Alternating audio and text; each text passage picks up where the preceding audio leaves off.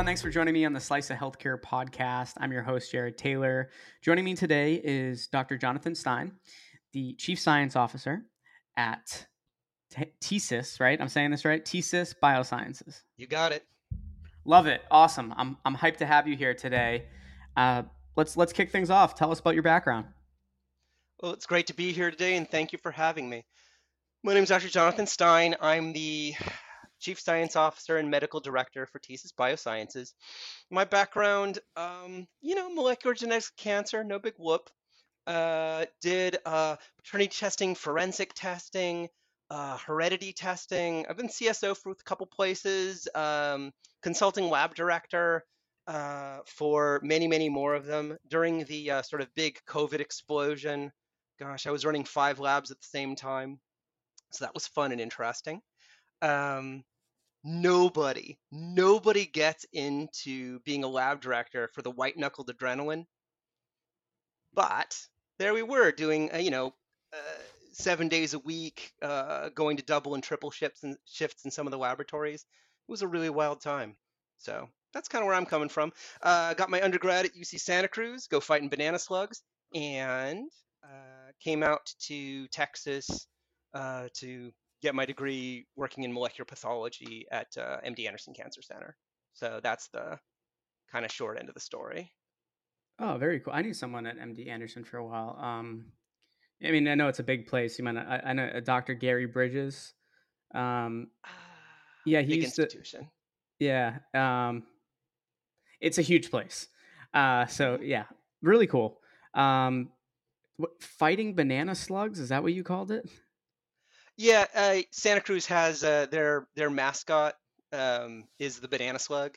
This oh kind my. of long, kind of gross looking yellow thing. Uh, we're not very sports minded. okay. Um, okay. All right. I'm trying to picture it right now.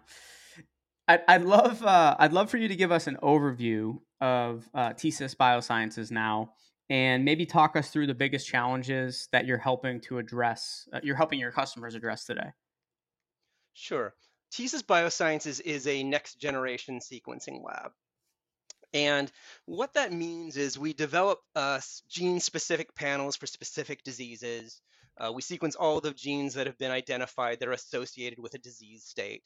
And then we kind of um, winnow those those those large lists of diseases of gene associated diseases to ones that are clinically actionable what does this tell you about your risk? What does it tell you about the likelihood of getting a disease, uh, disease severity in some cases, and in some cases, how best that disease can be treated or avoided?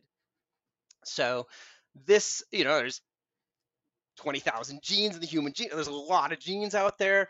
Um, there's a lot of research using sort of statistical methods to identify genes associated with this. And you can generate a lot of information with next generation sequencing, but it needs to be actionable. Like it needs to be useful. Like imagine how busy a doctor is every day seeing all those patients. They need to know what they need to know. Right. And so, as fun as it is to be a geneticist and to geek out and to look at constellations of data and weak genetic interactions and uh, try to figure out what all that means, um, how can we help the patient? How can we help the clinician help the patient? So that is our focus. I cast this enormous net and I geek out like you wouldn't believe because I love, love, love genetic research. And then I boil that down to what's going to be useful. Uh, and so that is one of the things that TSIS is really focused on is clinical relevance, clinical actionability right? You can imagine making these comprehensive gene panels, hundreds and hundreds of genes. Uh, one of them's only been seen in two families in Pennsylvania, and they know they have it, right? How helpful is it to give that information to um, random clinician for random patient? It's just noise. It's just more and more noise. So in a very distracted world, we try to help um, focus uh, focus that information again with an eye towards clinical clinical utility, clinical actionability. Can Can you talk us through why understanding like uh, genomics is so important for the future of health? Sure. Again, as a mad scientist, I'd say it's because it's awesome.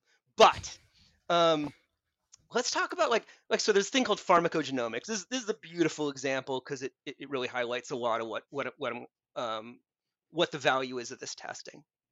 So uh, we all take medic. Uh, almost everybody takes some medications. Some people take lots of medications, uh, and it turns out some for any given medication for any given um, patient some people are going to metabolize that drug really quickly and some of them are going to metabolize it very slowly. So in one case it leaves their system very quickly because they're a fast metabolizer and in some cases it can sort of accumulate in their system because they metabolize it very slowly. So that means on an average dose some people are getting um, way more than they need because it's again it's floating around their system accumulating you know you say you're taking two or three pills a day you're not really flushing them out of your system so it's adding up or uh, they're not getting enough because they're very very quickly um, getting it out of their system and breaking it down. So what's the bottom line on that? The bottom line on that is women who get pregnant on birth control right? Because their body breaks it down faster than it can accumulate enough to impact their sort of hormonal balance which is the whole kind of actionability of the birth control uh, and for uh, people who are slow metabolizers, probably the best well-known example of this is um, so if you take what is it, uh, codeine three, right? Um, the intermediate metabolite metabolite of that is morphine, and so you can have cases where uh, a, a, mom who got a C-section, and so she's taking uh, Tylenol three for as a painkiller. Uh, her infant can get opiate poisoning because she has accumulated morphine. They're both super slow metabolizers. Uh, so this intermediate breakdown product of the of the of the codeine is morphine, and that's going through the mother's milk and getting into the baby and problems, right? Turns out being a fast metabolizer, a slow metabolizer is common. Like 20% of people total will be on one end or the other end of that. So you have these really common, like it's not a super rare thing at all is really common genetic variant that everybody has for one medication or another, right? And it's incredibly helpful to know. We're looking at it for uh, one of the big avenues for this is mental health. Somebody shows up to uh, and they need to be prescribed. Uh, they have extreme anxiety or suicidal ideation or or psychosis, right? And they need to be on an antipsychotic or an antidepressant or an anti-anxiety. Um, almost everybody who knows someone who's been through that process, they get prescribed a drug and they get told, okay, well, come back in, you know, uh, um, 10 weeks, two months, eight to 10 weeks, and let me know if you're feeling less psychotic. Let me know if you're feeling less suicidally depressed. Let me know if you're feeling less um, so anxious you can't even function.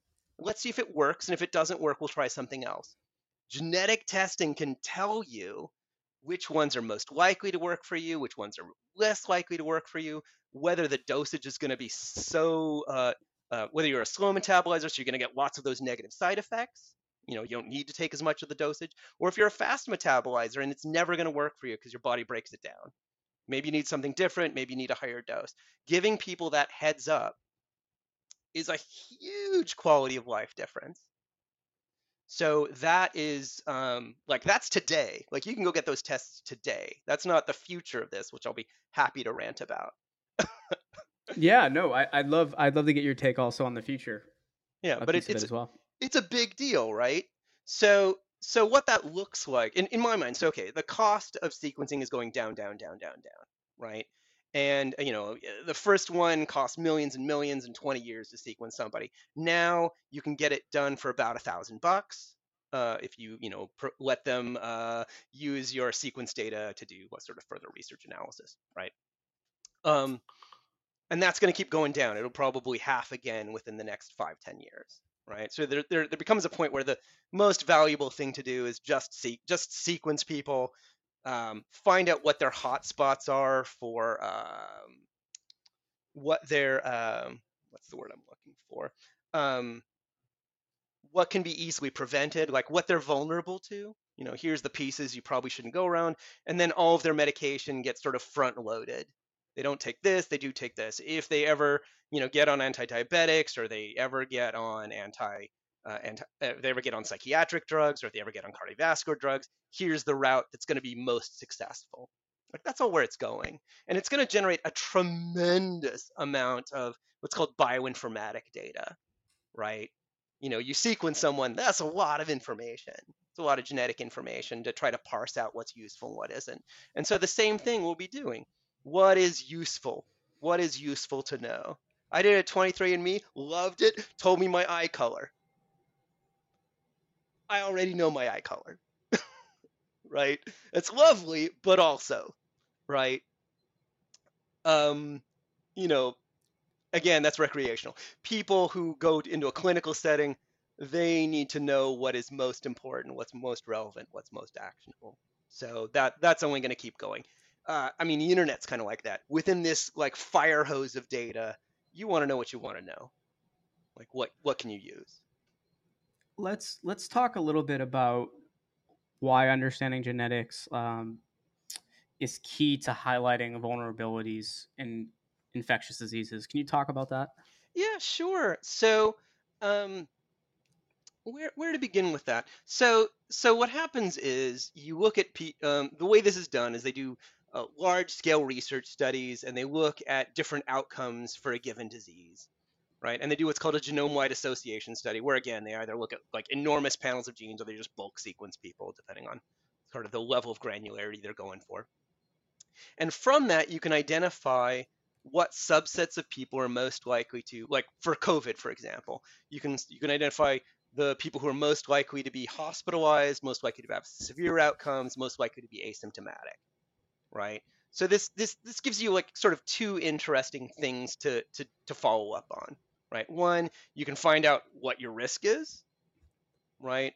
And again, this is all sort of statistic, right? So you can know like, oh, okay, I'm in the lowest risk group. I'm not saying that that means you can go, you know, hit the raves, right? But it does mean that um, you know if you are at the highest risk, maybe you really shouldn't, right? Maybe you you are the ones who really need to minimize your exposure because you're at the highest risk, right? So that piece is helpful. And then the other part that's kind of interesting is from there, uh, when you look at these variants, well, what's the underlying mechanism of action, right? When they uh, originally looked at um, uh, what do you call it? You know, a thousand years ago, when they were looking at HIV transmission, they found some um, sub-Saharan African prostitutes who didn't get it. They couldn't get it.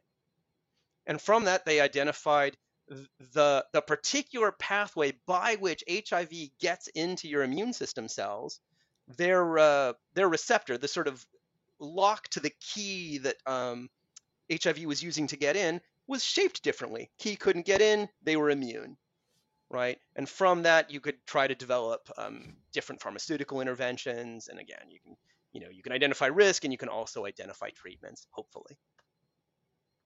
Now, what what are some of the things we can learn? Uh, the genetics field as a whole can learn from the the COVID nineteen pandemic, and I guess how do we apply that uh, in the migra- uh, migration of future pandemics? Oh, interesting. So you know some things so okay a little bit of background so i worked uh, briefly in a level 5 biohazard facility at uh, md anderson i got to wear the spacesuit super fun they're very uncomfortable but it's really neat and um, you know did uh, did um, did molecular epidemiology did some public health training so I, uh, oh got an a in virology so that's fun uh, so i do have a bit of a background in this so you know i'll be riffing but i know somewhat whereof i speak and there are a couple things that they got right. You know, they you know our sequence capabilities are so good that we could do that very quickly, and our ability to identify genetic variants. That's again, that's all bulk sequencing power, right? So we could identify the infectious agent quickly. We could um, and we could look for variants in genetics very quickly. So that's great, but that lags far behind uh, treatment right? Diagnostics is always just galloping ahead, right? So maybe some variants will give you clues to treatment, but you still have to develop the treatments. You have to show safety and efficacy. There's a um, there's a regulatory mountain to climb, right? And that that part is hard. And honestly, I don't see that part because that's sort of independent of the science piece right? We are really good at identifying genetic variants. We are really good at developing diagnostic assays. We didn't scale them very well, very quickly, right? Um, that that took um, that that lagged a bit, you know. So we had really advanced laboratories doing very high level work of excellent quality, and that filtered to a retail level, uh, right? Not as well as it could have. You know, will, will that will that change in the future? Only if the underlying barriers change. I have, uh, Dr. Stein, I have two more questions for you as we wrap this up and really appreciate all of your uh your I appreciate your energy too. You're you're gonna be like probably top five for energy. Uh, we've done like 400 of these, and I love the energy that you bring, and I'm I know the audience will too. Uh, next next thing I want to go through with you. So, do you so where will genomics and genetic testing have the largest uh, impact in preventative care? Um, over the next couple years, let's say. Okay, so here's something I've been working on. It's incredibly exciting. now you got me kind of a little self-conscious about it, but you know, I'm, uh, I'm, I'm, i really love this stuff. I'm, a, I'm a huge fan of genetics. So uh, they recently did, uh, they sequenced um, a large consortium of some of the European nation states and some of the larger biorepositories and research biorepositories in the US pooled something like 30,000 patients with assorted mental illnesses. And they, uh, they sequenced them and they identified, for example, uh, 28 different separate biochemical pathways that are associated with schizophrenia. Okay, some of the pathways make perfect sense. Uh, biochemical pathway is sort of um, the process by which your body makes stuff, whether that thing is uh, you know a protein that cleans stuff up or if it uh, has some other function. It's just this is the building this is the building pathway that your body uses to make functioning uh, things happen in your body. Um, 28 different ones, and some of them made perfect sense. Some of them were like a neural development pathway. So you can imagine, okay, you've got some mutations or some genetic variants in, the, in a neural development pathway, and maybe that's not so optimal, and so you're more sensitive to the likelihood of some sort of uh, error that results in schizophrenia. Okay, that makes perfect sense. But one of them, some of them were in your immune system. These were variants in your immune system that resulted in, I mean, these patients were diagnosed with schizophrenia, right? And that they that appears to be the causal mutation for them, right? So what does that mean? Is that is it an autoimmune thing going on? Is there some sort of infectious thing that's resulting in this? Like what's going on there, right? Those 28 pathways are going to be different, even if sort of on the front end it all gets lumped into a bin called called schizophrenia, right? There's 28 different subtypes now, and we know that. We can identify them. So some of them are going to benefit from some types of treatment and not others. Some of them are going to benefit from some kinds of prevention and not others, right? And there's going to be this like amazing amount of research that comes out to elucidate these pathways, to kind of clarify what you can do with this information. Like I said before, diagno- diagnostics gallops ahead of treatment, right? But it's a really exciting time to look into this. Yeah, well, it'll be interesting to see how the the industry and like your space continues to evolve over time. And I hope everyone in the space is as uh, into what they're doing as you are, because that'll mean great things for the future of uh, genetics um, uh, and, and uh, genomics and genetic testing for sure. So I want to thank you, Dr. Stein, for joining me on the podcast here today. Hopefully, we can have you come back uh, again soon and uh, wish you all the best of luck. Sure thing. It was great talking with you.